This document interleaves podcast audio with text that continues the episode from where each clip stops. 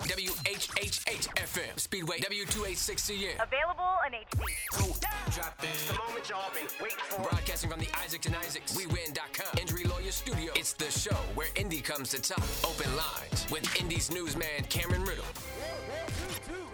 Hold up.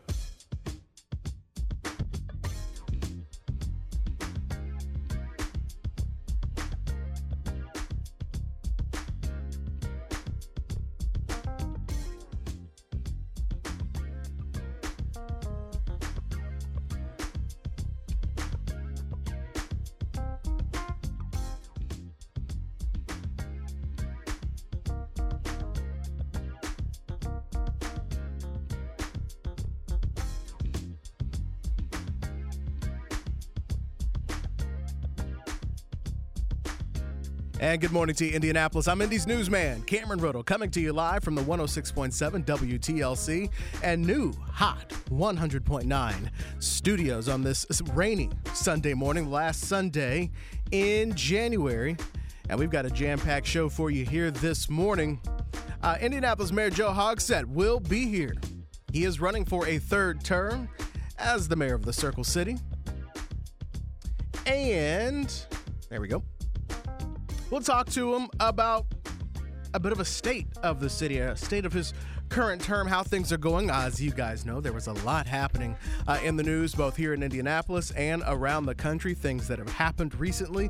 And we'll check in with the mayor uh, about what the city is doing with certain things, including uh, several uh, public safety things uh, as far as violence reduction. Uh, 2022 was a better year for violence, and so uh, that is a win for the Hogsett administration uh, as their goal was to lower crime. Now they've set another benchmark to lower crime even more this year. So we'll talk to them about what those plans are and how things are shaping up, as well as a, nu- a among a number of other issues, is what I was trying to say. Uh, you'll also get the chance to talk to the mayor. I'll ask my questions, and then you can call in and ask yours. Uh, mayor Joe Hogsett will be on our live line this morning at 8:30. We will start the show today, though, with open lines, talking to you uh, on this Sunday morning, the last Sunday in January of 2023. I don't know about you, but that month did not blow by. I keep thinking, oh wait, that was this month too. January was a long month, uh, but uh, just this week, there's been a lot in the news. Um, as you all know, uh, you had the uh, the video out of Memphis uh, with the officers, the five black officers, uh, beating a man to death. Um, the latest name that everybody unfortunately has come to know is Tyre. Um, and so uh, I have not watched that video yet. Um, you know, it came out Friday afternoon, Friday evening around six o'clock. And um, I decided I wasn't going to start the weekend that way. Um, I have not watched the beating video of Tyre Nichols. Um, and at some point, I, I probably will. Um, but, um, you know, Friday, actually, I just seen the video that same day, a weird blockbuster day, it felt like, of people being harmed on video. The Paul Pelosi video uh, was was dropped. As weird as that sounds, um, at noon on Friday, and then six hours later, we knew that the video of uh, Tyre Nichols would be coming out, and so uh, that was a lot uh, of of trauma to see in one day. So I encourage everybody to just be careful with your mental health because you're not supposed to see these things. These not because you shouldn't, but because they're not supposed to happen. And we have just grown accustomed to seeing them over and over and over and over again. Uh, now that pretty much everything is on video, it used to be there wasn't video, or there wasn't enough video, or there wasn't a, a video to show a certain angle. Now, uh, with body cameras, everybody has a cell phone. There's a security camera on every on every building. You're getting to see every single angle uninterrupted, and uh, the frequency at which we are uh, having these conversations is a whole nother issue for uh, your mental health. So uh, I did not watch that video yet. at some point, I probably will, maybe sometime this week. Um, but um, I did need to watch it to understand that uh, the the pain that I've seen out of that uh, young man's mother, um, the number of people who have watched it and reported back and said what they've seen, calling it worse than the Rodney King video. Um, nothing about that encouraged me to want to go uh, and watch it. But uh, so as we start open lines, uh, we will have open lines for the first half hour of the show. You are welcome to call in and talk about whatever it is you want. Uh, I'm leaving this portion of the show open because I know a lot of people probably want to express their thoughts about that video and how things are going. Of course, here in Indianapolis, we've had our own uh, recent situation again. Um, uh, Herman Whitfield was the uh, was the most recent video that I did watch, which is part of the reason why I'm not interested in watching the Tyre Nichols video. Uh, he was the the person who was uh, tased by IMPD um, and then uh, eventually uh, passed away after his parents had called uh, 911 to get some help because he was having a psychosis, a mental episode. Um, and obviously, that did not turn out the way they envisioned. And so, that's also, of course, one of the things we'll ask the mayor about an update uh, on that situation coming up here at 8:30. Uh, but the phone lines are open for you 317 239 1009, 317 239 1009. Also, uh, some news here this morning um, in education and IPS. You know, I've been talking about this um, referendum plan that IPS um, has been putting forth, the Rebuilding Stronger plan, which, when we talked about it last fall, was a plan about rebuilding some IPS schools. Uh, getting getting a lot of progress and, and movement that IPS has not seen in years. Well, that plan uh, is uh, got a little whoa in the giddy up, as I say, um, because the charter schools of Indianapolis would like a piece of that pie, so much so that they had to have a school board meeting on a Saturday yesterday uh, to talk about the plans and how that money would be split up. If you were with us last week when we were talking with uh, State Representative and Chairman of the IBLC, Earl Harris Jr., he was explaining the formula for uh, these the charter schools is that uh, charter schools can now, if they are physically in the boundary of a school district, can now uh, ask that school district for a piece of their budget or their referendum money. Uh, they don't have to. The school district does not have to give it, but the law has been changed as of last year that charter schools can now request some of that money.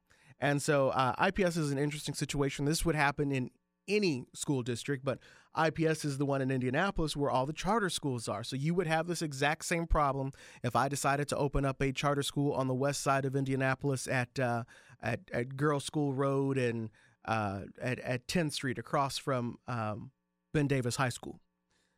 But we're not you're not hearing much from them because all the charter schools are in the Indianapolis Public School District, and um, IPS is basically having to try and figure out um, how to share this money with the charter schools, and neither side can agree now. The charter schools want more money. There's commercials running on this radio station. I heard one um, the other day um, saying that uh, it was allowing white kids to get more money than black kids.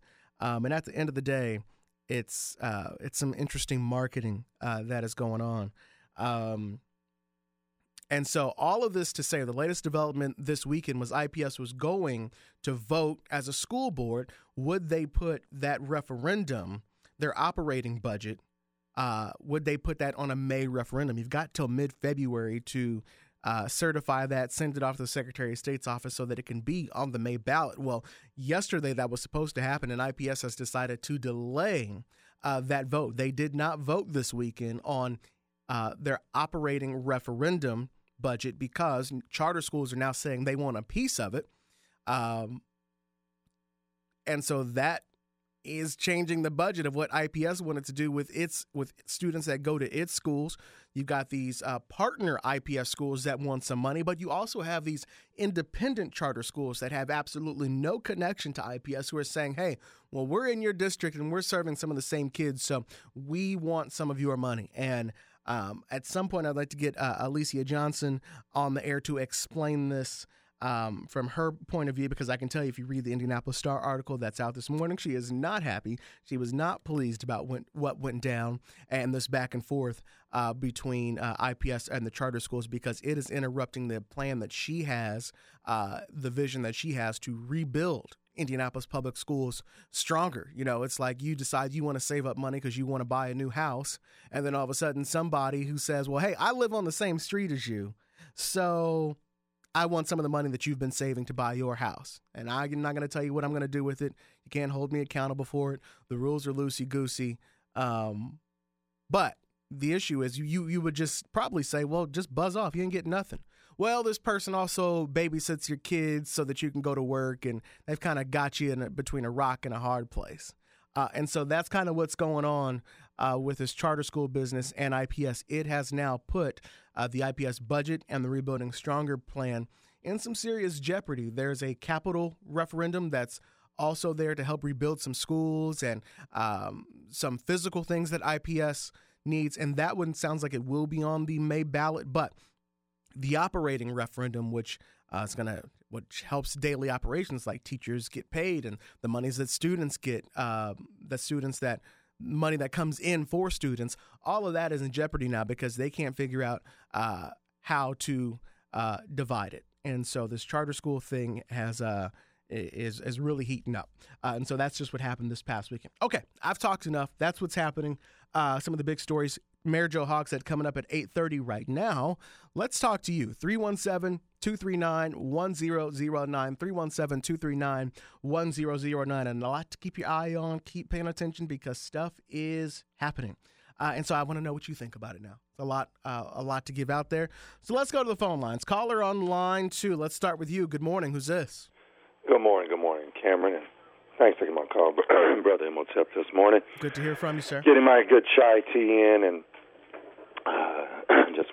brief. I, watched uh, all of them, and I watched the Street View angle is the Mhm. real one. That just I think is going to nail them to the cross even worse because they took their uh, on a couple of videos they they took their body cameras off, but they must have forgot the street camera was there. So I don't think there's a chance. I just wanted to do something here, real brief, on since it's Sunday morning. I want to pour out some libations for I go way back, and I remember these people.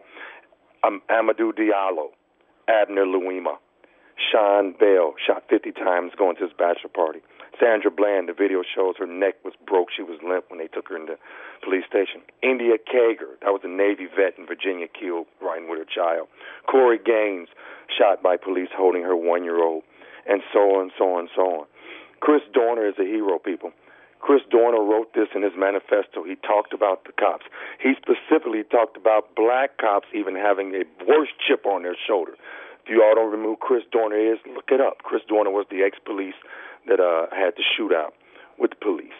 And now we see from his manifesto, he was right. As a vet, this this this whole I'm a veteran of the United States Air Force in this country, people. I get full benefits. I've gotten so much stuff over the years from just being a vet. So I'm proud to be a vet. And this behavior of decimating the rights of my people, it sickens me. They treat us like insurgents. Some some vets on social media, some vets, many vets, say that they act worse than the Taliban. These is combat vets saying this. They act worse than the Taliban. I never met the Taliban, but combat vets say that that have had interaction with the Taliban say the actions they see from American police are worse than the Taliban. Lastly, Jason Whitlock from Indianapolis and Fishers, and and I have I ain't gonna even get on that. From Indianapolis and Fishers, blamed single black mothers for what the black officers did on Fox News. It was very sad. It was very sad. He blamed single black mothers. No, you're an adult. You're responsible for your own actions. I can't blame my mother, my father, who's not with us no more, for any action I do or don't do. I've been well taught, well prepared, and I know exactly what's the difference between right and wrong. We're not going to pass that buck around here. I mean, Fox News needs to be listed as as as as as modus operandi of of just a complete degradation of the American way because they don't do anything that's worth anything. Lastly, people, you have to teach our children to quit listening to these rappers, quit listening to these entertainers. I've watched three days. I haven't seen a quote from Snoop Dogg. I haven't seen a quote from Ice Cube, Denzel Washington, Tyler Perry, none of them. And TikTok is on the algorithm. Trust me. This is why Meta and Google and all of them can't get right because they can't create that algorithm. And once you get in that algorithm on TikTok, I don't care who you are, you're going to come through. You're going to filter in the most popular. I've seen everybody. I haven't seen any of them. So please, black people, stop celebritizing these people. Only people that spoke out was LeBron James, the NBA Players Association of entertainment value, uh, uh, uh, and and the Memphis Grizzlies and other NBA. I haven't seen them from the NFL yet. Nothing like that. We know they're scared. They don't have guaranteed contracts and, and things like that. NBA, I mean, baseball is mostly all white. We're not going to hear enough from them. Hockey, probably not none either. But we're talking about our people, these rappers your children look up to, these entertainers you got them looking up to. I haven't seen one quote from none of them. I'm talking about from the highest to the smallest. None. And we have to stop this. Thank you, Cameron. All right, thank you. 317 239 1009. 317 239 1009. Having some open lines to start the show. What's on your mind? There's a lot happening uh, in the world and in the city this week. Just want to give you a chance to you know, let the people hear your thoughts, get some things off your chest. You are welcome to call 317 239 1009. Caller on line three. Good morning. Who's this? Uh, it's Larry. You know the thing they're going to do with tech? They're going to sell it to uh, these charter operations for one dollar after they spent over a hundred million dollars in improvements on the, on those buildings and grounds is some consortium with Mitch Daniels at the head of it that's going to buy that and turn it into a, a gated community. So that's what uh, Aleesia Johnson is doing. You don't have to ask her any questions. But with the guy that got shot, he's a 29 year old grown man, right? Mm-hmm. He should know by now that you don't run to the police from the police. You don't argue with the police. He was carrying probably some illicit drugs or something. That's why he ran. And for us to prop him up as a hero to our kids, I know his mother was on talking about. Uh, he said he was going to be a hero. I just didn't know he was going to be this type of hero. But but listen, this is an embarrassment for black people. You don't run from the police, and all these people that are coming on defending them they've been watching the internet and they obviously have a, a, a, a their plate and the internet knows what they want to see and keeps on sending it to them. So that's enforcing them more and more when they look at look at stuff that approves of them and it's in a video form. So I think that they need to get off of that because what they're doing is is that you just think of our kids, Cameron. They're telling our kids, and there's a couple of attorneys that come on this station that you can run from the police, you can lock your keys in the car if the police try to search your car. When you're out there on the street with those men and women that are defending our cities and keeping uh, the peace around here, that that's when you have a declaratory judgment against you. When they stop you, you cooperate with them. You don't give them any trouble. But, you know, I think now we're building this up so much, Cameron, that to get shot by a police, either black or white, is a good thing because you're going to get money for your family, whether you live or die. So, you know, it's the wrong way to go down. It's embarrassing. And uh, I just uh, I just feel for our kids because they're being led down all kind of destructive roads. Other than that, you have to have a job, young man. You have to stand up here in America where you live and abide by the rules. It's a covenant that you obey the police. Thanks, right. Cameron. Hey, and and uh, that uh, those uh, Pete, Pete Pete sent you a message. I'm ready. I got I got your message. Okay, so uh, I was gonna let everybody know. Larry, by the way, is an official uh, candidate running for mayor of Indianapolis as a Democrat. And uh, Larry will be on the show as a guest, as we've let everybody else do. And we've got two others that have just filed, possibly a third coming soon. Uh, Larry will be a guest on the show in two weeks, uh, the second Sunday uh, in February. That's amazing. I'm willing to take. I'm willing to take any questions. All right, all right, Larry. we'll talk to you later. All right, 317 239 1009. 317 239 1009. You know, when you only, uh, when the show is only weekly, takes a long time to interview all of the uh, candidates for mayor. We've already had uh, Robin Shackelford on. We have had uh, Greg Merriweather on. We have had somebody else that I'm forgetting.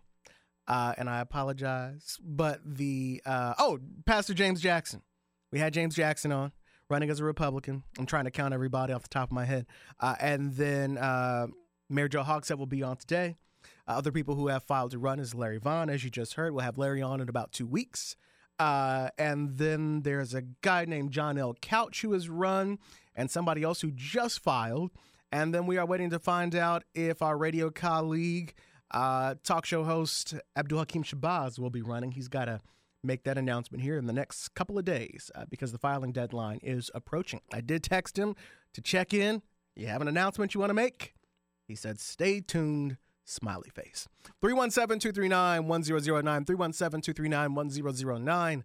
Uh, we are in open lines talking about what is ever on your mind. A lot happening in the news this week. Just want to give everybody a chance to get some things off their chest, share with us before we get into the mayor here a little bit uh, at 8:30. Uh, due to time and the number, the amount of calls that we are getting, I'm going to try and keep everybody a little bit shorter. So it's not that I don't want to hear what you got to say, it's because I'm trying to give everybody a chance to uh, jump in. Caller on line one. Good morning. Who's this? Hey, Cameron, how are you doing today? Good, Paul. How are you, sir? Oh, I'm well, and greetings to everybody. Uh, since the mayor's coming on this morning, and uh, you had brought up mental health Mhm. earlier. Um, on January the 6th, I was assaulted by the Indianapolis Police Department. And um, I mean, it was horrible Mhm. because I don't sell drugs and carry weapons and uh, any of these any of these things. And actually, uh, the the situation, um, I was actually trying to um, help the police officers, but it had got so bad, and um, you know they triggered a lot of my um, mental state. Mhm. Um, I ain't seen a psychiatrist in 30 years. I don't take medications or anything because I have learned how to um, control my mental health. Mhm. But it was triggered so bad um, what the police, the Indianapolis Police Department did to me.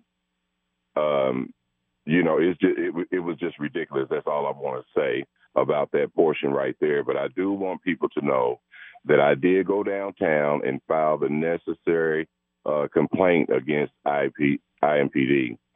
And when I was down there, one of the things that really caught my attention is that the person that was helping me was saying that a lot of people call and make complaints, but you don't go, you don't follow through with Mm. it.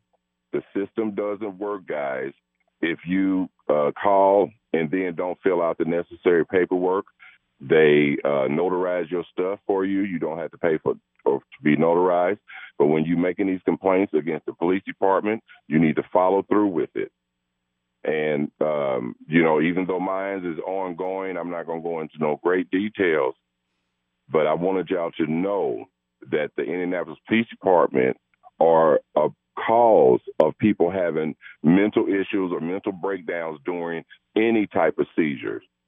So, and then I'm, I'm off of that right now, and I want to say one thing about Larry Vaughn.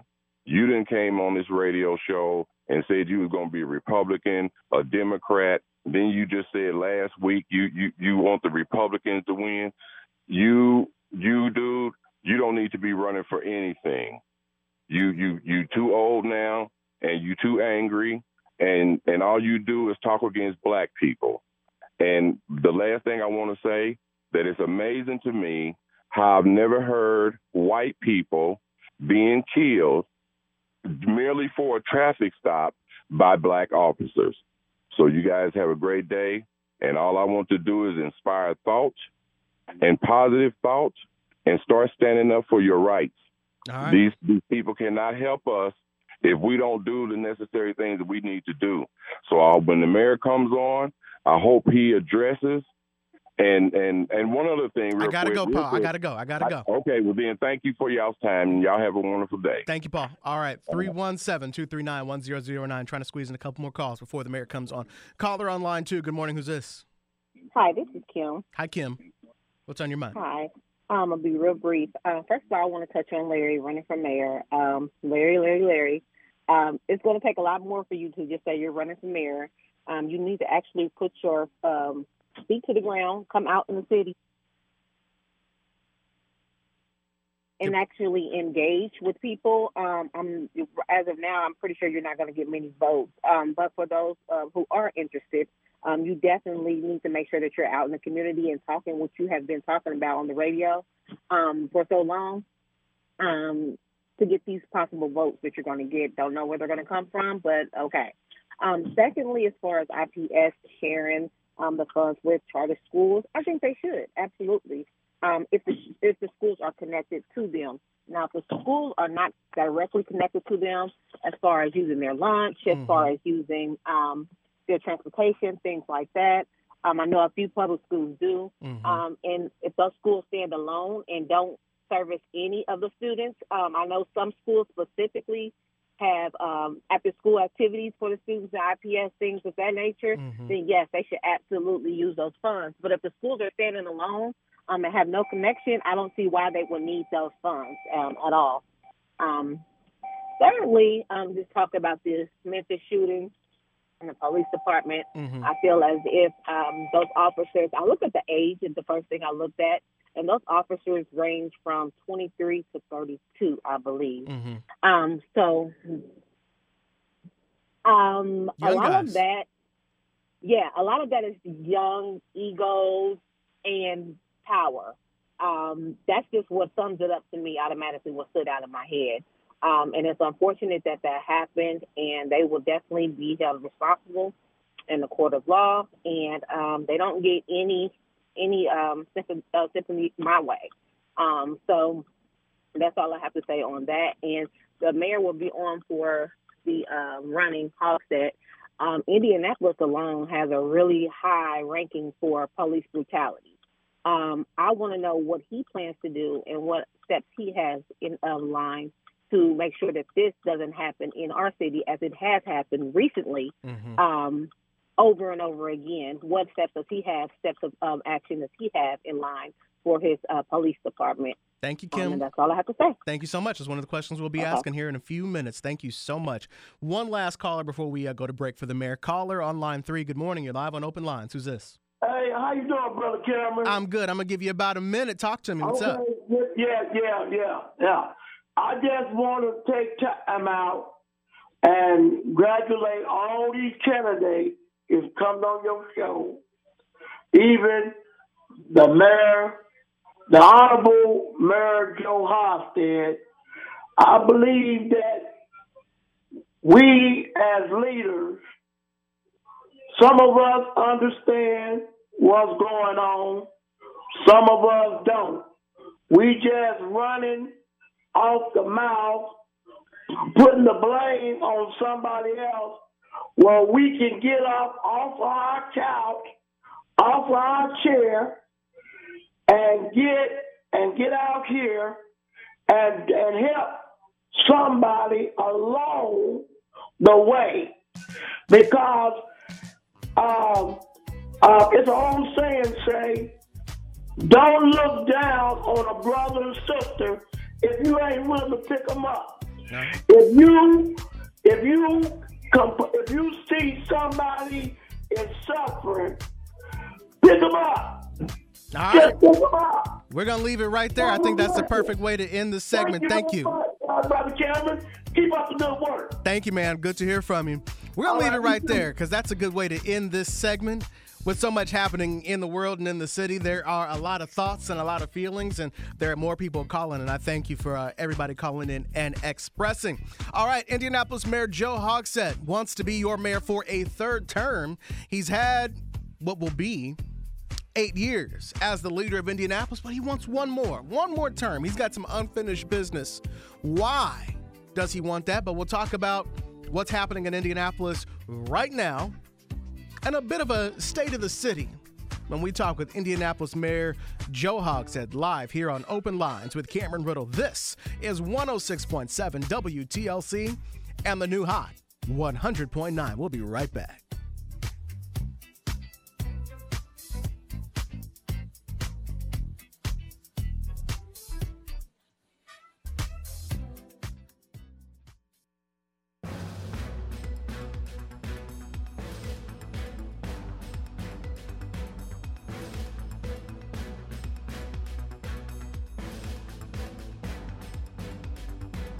Open Lines is Indy's favorite Sunday morning show.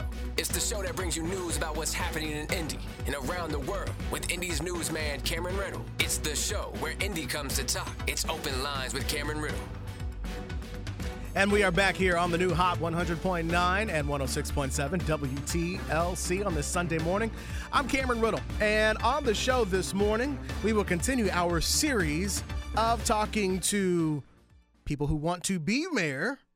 That includes the current mayor uh, Joe Hogsett. At the beginning of the year, the years I've always done this show, I always have tried, and we've been successful, of getting the mayor on uh, in the first couple of weeks of the year, sometime in January, to give us a, a, a scene setter of, of the new year. And so this is that interview. We get to check in with the mayor, a number of things happening in the city, ask him his thoughts. What does the year look like? Kind of look back at 2023, but also this time, uh, it is a mayoral election year coming up. Uh, in May, you will have the May primary, which is where when you will decide between. Uh, and I don't want to get in trouble now with all of the different names because there are some new names that just came in on the Democratic side uh, who want to replace the gentleman we're about to talk to. So you've got Greg Meriwether, you've got Representative Robin Shackleford, Larry Vaughn, um, I believe John L. Couch, and then the other name that just came in, I believe, is a Republican.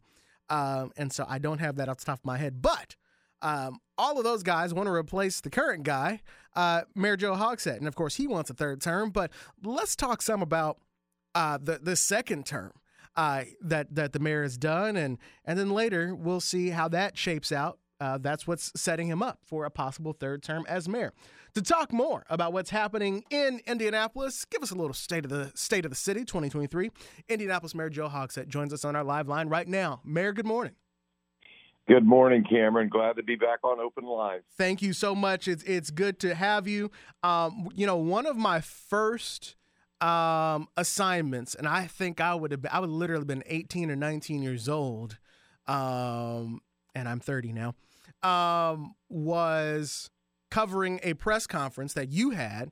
Amos Brown sent me down there. I don't even remember what it was, but you were having a press conference. You were still uh, the United States attorney, and you were having a big press conference about something, and we had it live on Amos's show, and Amos had me there to report and yada yada.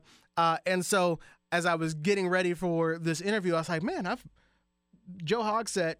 You forget, um, I forget how long that I've known the name Joe Hogsett, but people have been knowing the name Joe Hogsett since the late 80s in a number of different ways, including Secretary of State, U.S. Attorney. You're now a two time mayor, and you want a third. Um, you're not tired yet? Yeah, I. Uh, speaking uh, speaking of that, Cameron, uh, you know, I, I I was serving U.S. attorney from 2010 to 2014, uh, and I was extraordinarily proud and pleased to be uh, in the Department of Justice, working for President Barack Obama mm-hmm. and Attorney General uh, Eric Holder. Uh, that was a, a, wonderful opportunity, and I enjoyed uh, serving in that capacity. But um, you know, serving as mayor for the last seven years, and every bit mm-hmm. fine. It's certainly every bit as challenging, if not more so. But mm-hmm last uh, 10 to 12 years have been very uh, active and uh, hopefully productive for the for uh, not only me personally but also the people of uh, Indianapolis and the city itself.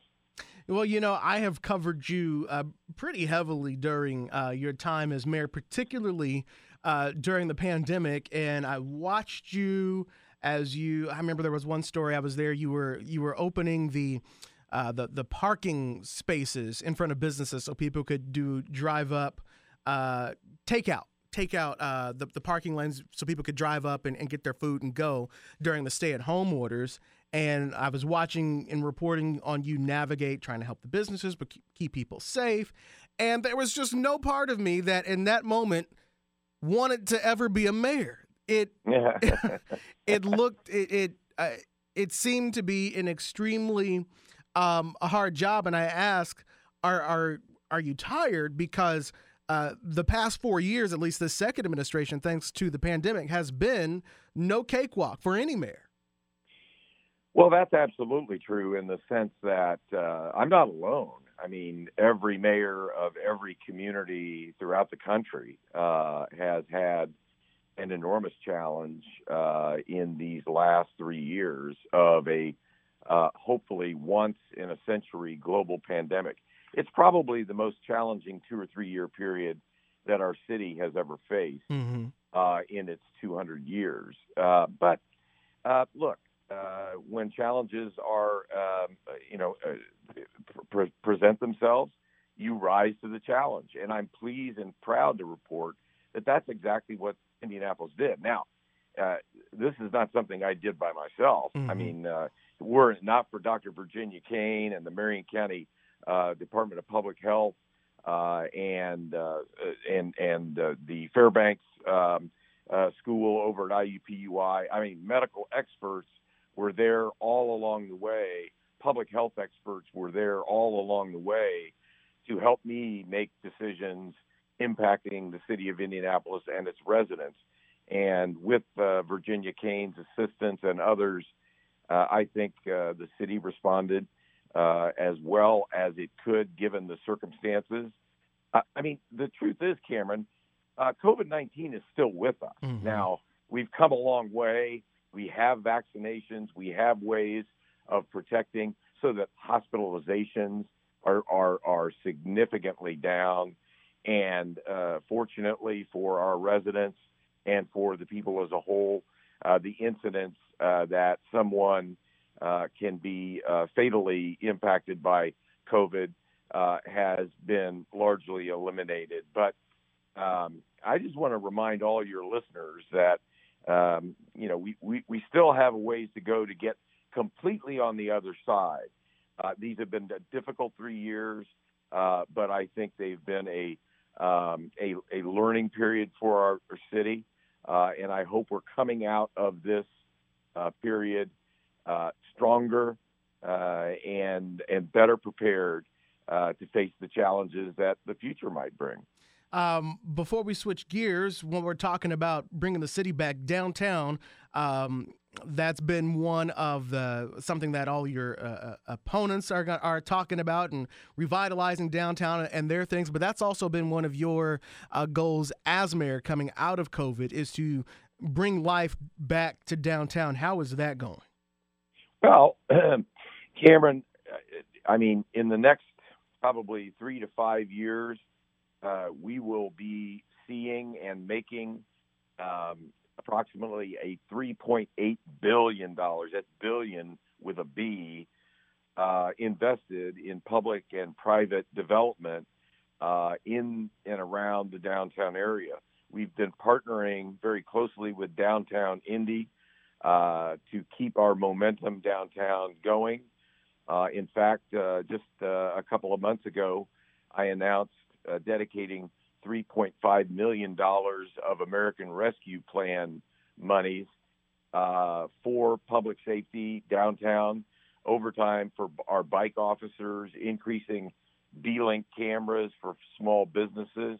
That money will also be used for uh, cleanliness, uh, new downtown DPW cleaning teams, more trash receptacles, additional public restrooms, and then uh, obviously, people are concerned about those who are chronically unsheltered, uh, who find their way downtown, and we're uh, dedicated to combating homelessness in every corner of our city, particularly in the downtown, by hiring uh, outreach workers who are specially struggle with mental illness and mental health related challenges. So it's a $3.5 million investment that Downtown Indy Inc. is putting directly into the downtown area uh, to bring our downtown uh, back to where it was pre pandemic.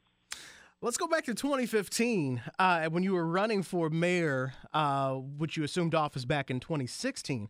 I remember one of the things you had said was that you would not have a public safety uh, director. We had, we had had one that'd be the person who basically works between the chief of police and the fire departments uh, and the mayor. And you said, hey, I am going to be the public safety director as well as mayor. So I want to ask you some questions about public safety and, and violence uh, reduction that's happening in Indianapolis.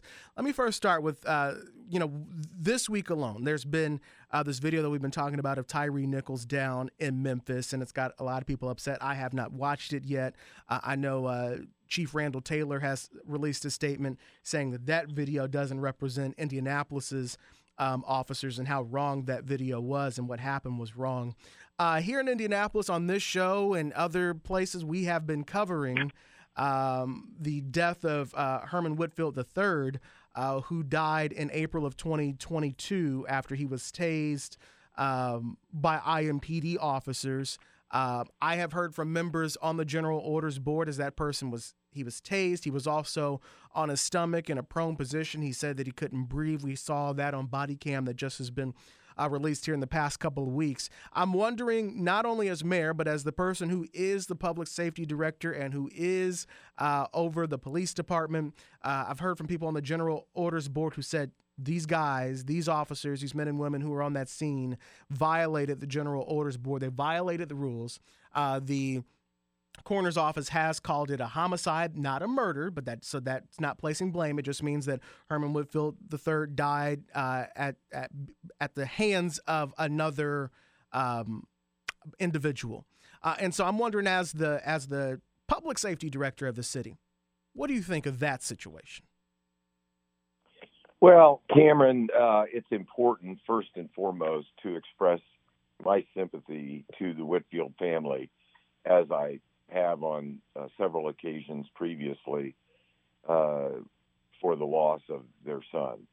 Uh, now, having said that, uh, the family uh, has filed a lawsuit against the city, and out of respect to for the judicial process, uh, I can't comment directly on that particular case. Mm-hmm. I will say, as you uh, accurately point out, uh, the matter is uh, being first criminally investigated, uh, and uh, if any criminal proceedings are to follow, the civilian majority use of force review board will review the criminal and administrative in- investigations uh, in that case and make a recommendation to the chief of police uh, on whether the officer's actions were in compliance with department policies and training. And um, I, I'm I'm very pleased that our city, over the course of these uh, last several years, has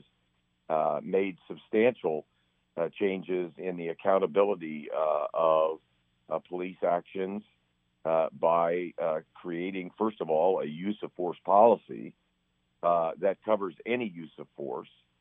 Uh, we have created a civilian majority use of force review board, and that review board reviews every uh, instance where police officers, law enforcement have used force. And you mentioned the General Orders Board, which really is the board that oversees all policies uh, that must be uh, followed by IMPD and its officers. And that too uh, is now a civilian uh, majority. Those are changes that this administration has made, and I think they're profound. I think they are designed uh, to hold our law enforcement officers accountable when they are called upon or believe the use of force is appropriate um, and they are charged with the responsibility of reviewing those cases and making recommendations to the police chief. Now, again, Cameron, I want to be clear. Those mm-hmm. are separate and distinct from criminal investigation mm-hmm. and criminal proceedings. Those are decisions uh, typically made by the Marion County Prosecutor's Office, and um, we don't necessarily involve certainly ourselves uh, or our boards uh, at the city level. But uh, our use of force review board, our general orders board, those are all civilian majority now, and they make up the policies, review the actions, and make administrative recommendations to the chief uh, regarding uh, incidents that occur uh, from time to time. When you watch I that will, video of, of, of Herman Whitfield, I have not watched it, but can you share with us, uh, litigation aside, what you feel when you see that video? Well, uh, you know, I am constrained by the litigation, but I, I will say, anytime uh, you uh, are uh, witness to, th- thanks to body cams, which, by the way, prior to this administration, our police officers didn't have body cams, mm-hmm. and that's another significant change that has come about during the course of this administration. And body cam footage really is designed to do two things protect the people and the public generally uh, when instances of interactions with police uh, need to be reviewed, but frankly, and I think most police officers would tell you, body cams also assist them uh, because in the absence of body cam footage, um, sometimes it just comes down to he said, he said Mm-hmm. uh, type of uh, examinations. Now, in most instances, uh, we do have body cam footage. And I will tell you, just as a general matter, Cameron, Mm-hmm. body cam footage is sometimes very difficult um, uh, to, to, to watch. Uh, and uh, mo- most recently, I mean, I have watched some of the cable of the ch- uh, cable channel news coverage of the Memphis situation. That is among the most horrific and uh, the most disturbing uh, video I've ever seen in my life. And uh, I think, in no small measure, because of that uh, video and because of its availability, uh, obviously uh, Memphis uh, and the city have already, uh, the police chief has already made a determination to terminate the five officers, and in addition, they also have already been criminally charged. Now, I want to make it clear to your listeners um, our judicial review uh, and our prosecutorial and criminal review uh, and our administrative review- are a little different Mhm. than the rules that uh, uh, that the folks down in Memphis, Tennessee, have available to them. But we are all committed to justice for all, holding uh, police accountable when that's appropriate, and protecting the rights uh, of our citizenry. So, um, I think I'm, I'm I am proud, frankly. In summary, Cameron, I am proud of the enormous steps the city of Indianapolis and the Indianapolis Metropolitan Police Department have taken to hold police uh, accountable and to make sure that they are true to their oath when they swear as becoming police officers to protect and serve the public. Well, That's I'm- what they are charged to do. We're going to go to the phones here. I'm glad you explained that because one of the questions I was going to ask and you a- answered it. Could you explain uh, why the Memphis Police Department was able to to move so quickly? Chief of Police made a recommendation and everything, and it's uh, in in the shortest answers. Their setup is different from ours. We can talk some more about that. Um, it, it's not. Uh, completely apples to apples with the way uh, the, the city makes a recommendation on officer firings and different things like that. Um, and so, uh, for the sake of time, let's, let's start getting some phone calls in because people want to talk with you, Mayor. 317 239 1009. 317 239 1009. Caller on line one. You're live with the mayor. I'm going to give you 30 seconds uh, to ask your question. Go for it. Uh, greetings, Mayor. Um, I, I just wanted to let you know that your uh, police department, or because I know you're the boss, but they're undermining you. You have officers out there that are deliberately triggering people. I know you talk about them. You concerned about the mental health. Well, they the police department are fighting against you, and this training that you guys are giving them, they're not paying no attention to that. They are doing what they want to do.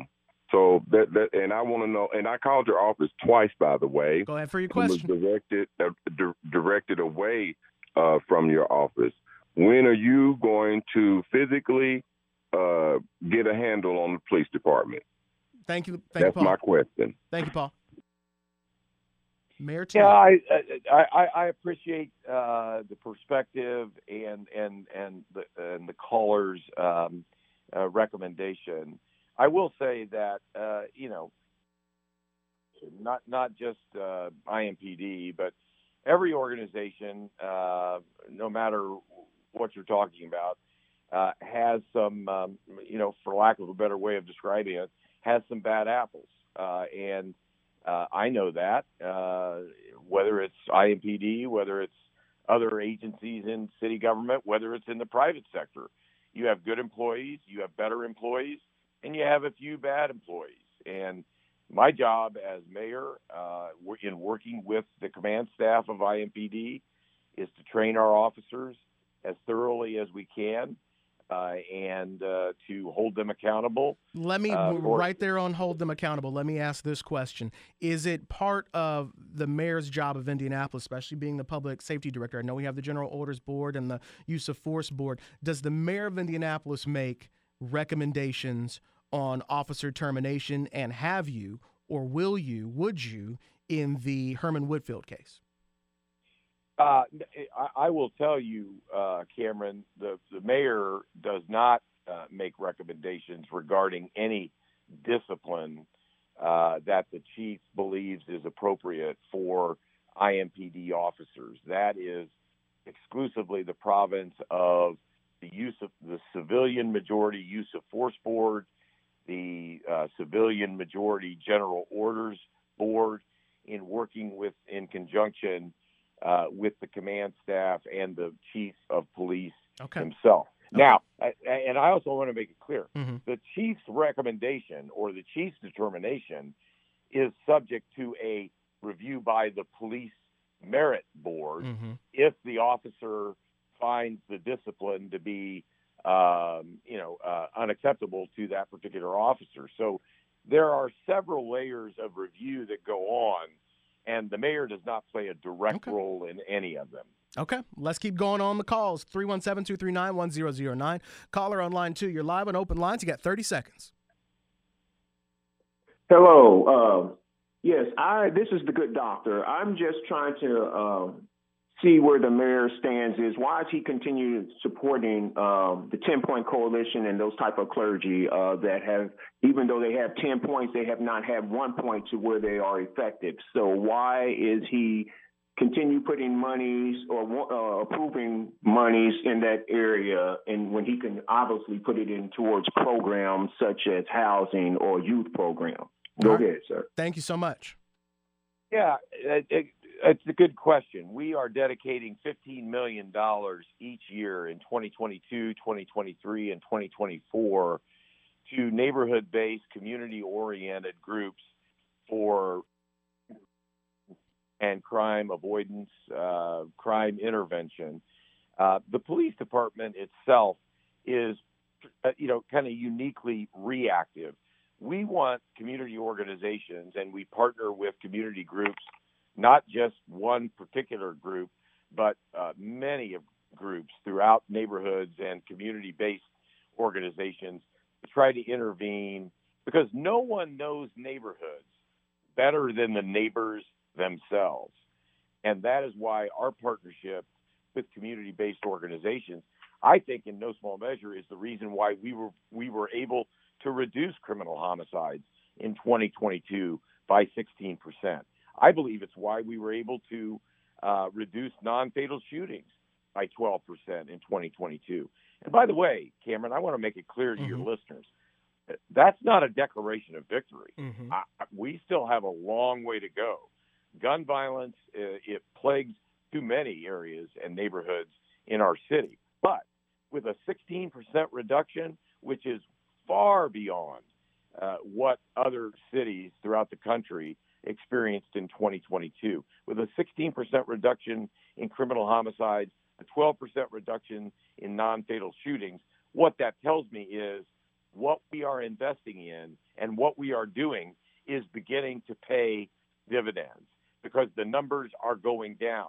In fact, in the first month of the year, uh, January is not over yet, but uh, year to date, uh, we are considerably, uh, from a percentage perspective, below the number of homicides that we experienced in January of 2022. So not only was 2022 a full year of gun violence reduction, but even in the first year of 2023, we're seeing a greater reduction over and above what we experienced in 2022. Mm-hmm. So the numbers continue to go down, and that's what I'm dedicated to see continues to be the case. All right, almost out of time here. Let me jump to caller on line three. Good morning. You're live on open lines. You got 20 seconds now to ask the mayor a question.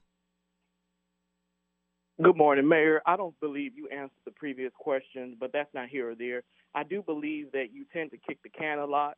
Um, COVID has impacted everyone, and if I didn't get to produce doing my job during COVID, I will be out of it. And you want a third term? You also talk about crime being reduced by 16%, but people are still dying in the hundreds. And if you're okay with that, please come talk to me and my family who have lost loved ones under your watch. Thank you so Uh, much. I I I, I understand per- perfectly. Um, any any loss of life is unacceptable, uh, and I don't want what I say about crime reduction efforts and the success of those efforts uh, to in any way minimize the only number that you and your family care about, and that is the number one, and that is uh, the loved one who you have lost. So I can talk about reduction of 16%.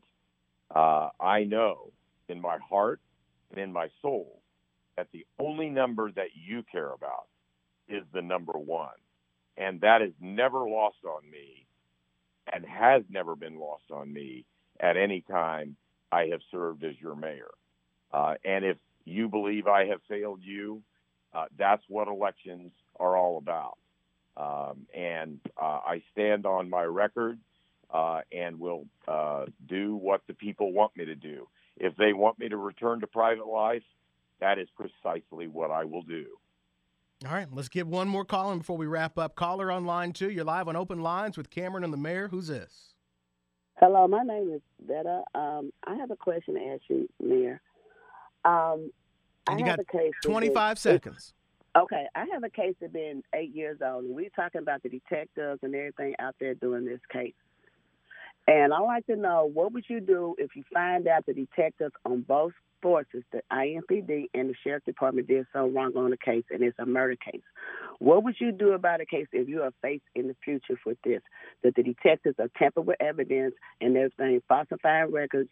What would you do that they will cover up a murder and met the fact that we have a lot of murders in this city right now. What would you do? And it's been eight years.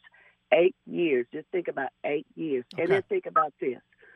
The person is supposed to have beat somebody, but they was on the phone, they was calling the person, and they was beating them. How could they do all three at the same time? And it's been eight years in this field. Please answer that. Thank you. All right, thank you. Yeah, I, I think that if there was ever uh, an instance where uh, there has been some kind of um, uh, falsification of evidence or tampering with evidence uh, that, uh, that can be uh, discernibly proven, uh, you know, by a law enforcement officer, uh, that officer would be subject to uh, discipline up to and including termination uh, and uh, that would be a decision that would be made by our review our review boards, and then ultimately made by the chief of police. And it's obviously a decision if the chief were to make it uh, that I would support. Certainly, any kind of um, uh, you know uh, malfeasance by, frankly, any public official needs to be uh, dealt with and uh, they need to be held accountable accordingly with due process of law. All right, uh, Indianapolis Mayor Joe Hogsett. Uh, we are out of time. In fact, we're think we're running slightly over time. The clock in here is not exactly right, but um, there's a number of things that I still wanted to ask you about, but we're just flat out out of time on that. I wanted to talk about um, the the vacant to the vibrant program, creating some more affordable housing, uh, and some other issues uh, among that. But uh, this is a campaign season. Um, and so I know this won't be the last time that we hear from you. Um, but um, what to, to, close out here in just in just 15, 20 seconds, I will ask you, why should people give you a, uh, a third term as mayor?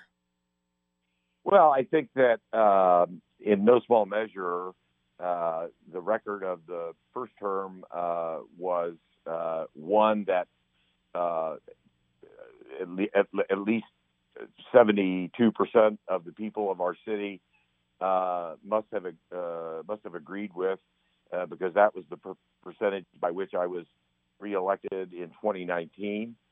Uh, so I'm proud of what we were able to begin uh, in the first term. The second term, admittedly, and everybody understands, uh, that uh, the global pandemic, hopefully a once in a century uh, occurrence, has not denied us, but has delayed much of the progress we were making in the first term. And I'd ask the people to consider uh, perhaps uh, another, uh, a third and final term, uh, simply to finish up the work that was begun uh, six or seven years ago that continues. Uh, the momentum continuing for progress in the city of Indianapolis. And um, because of the global pandemic, I believe uh, another four years are warranted um, uh, to uh, finish the job that I intended uh, to begin in 2016 and have continued to pursue uh, over the last seven to eight years. Um, I think we have, uh, as a city, done a as good a job as we could possibly do in protecting our residents during an enormously, enormously difficult time. Um, and I asked for uh, another term on the basis of the fact that uh, we have begun a lot of exciting things for the city, and I want to see them to their uh, logical conclusion and bring them into fruition for all residents in all four corners, in every zip code, in every neighborhood. All right. Indianapolis Mayor Joe Hogsett starting his week off right here live on Open Lines. Mayor, thank you so much for coming on the show, and we will talk with you soon. Thank you, Cameron. All right, that's going to do it for this edition of Open Lines. We are overtime. My apologies to Reverend Al and Brandon, who are taking over the airwaves next here on Hot 100.9 and 106.7 WTLC. We will be back with more open lines, same time, same station, next Sunday live at 8. Prosecutor Ryan Mears will spend some time with us here on the show next Sunday. Hope you tune in. If you missed any portion of this show, you can check it out wherever you get your podcast and listen to the show anywhere, anytime. I'm Cameron Ridle. Have a great Sunday. I'll see you tomorrow morning, starting at 5 a.m. on CBS 4 Morning News and at 4 a.m. on Fox 59 have a great day.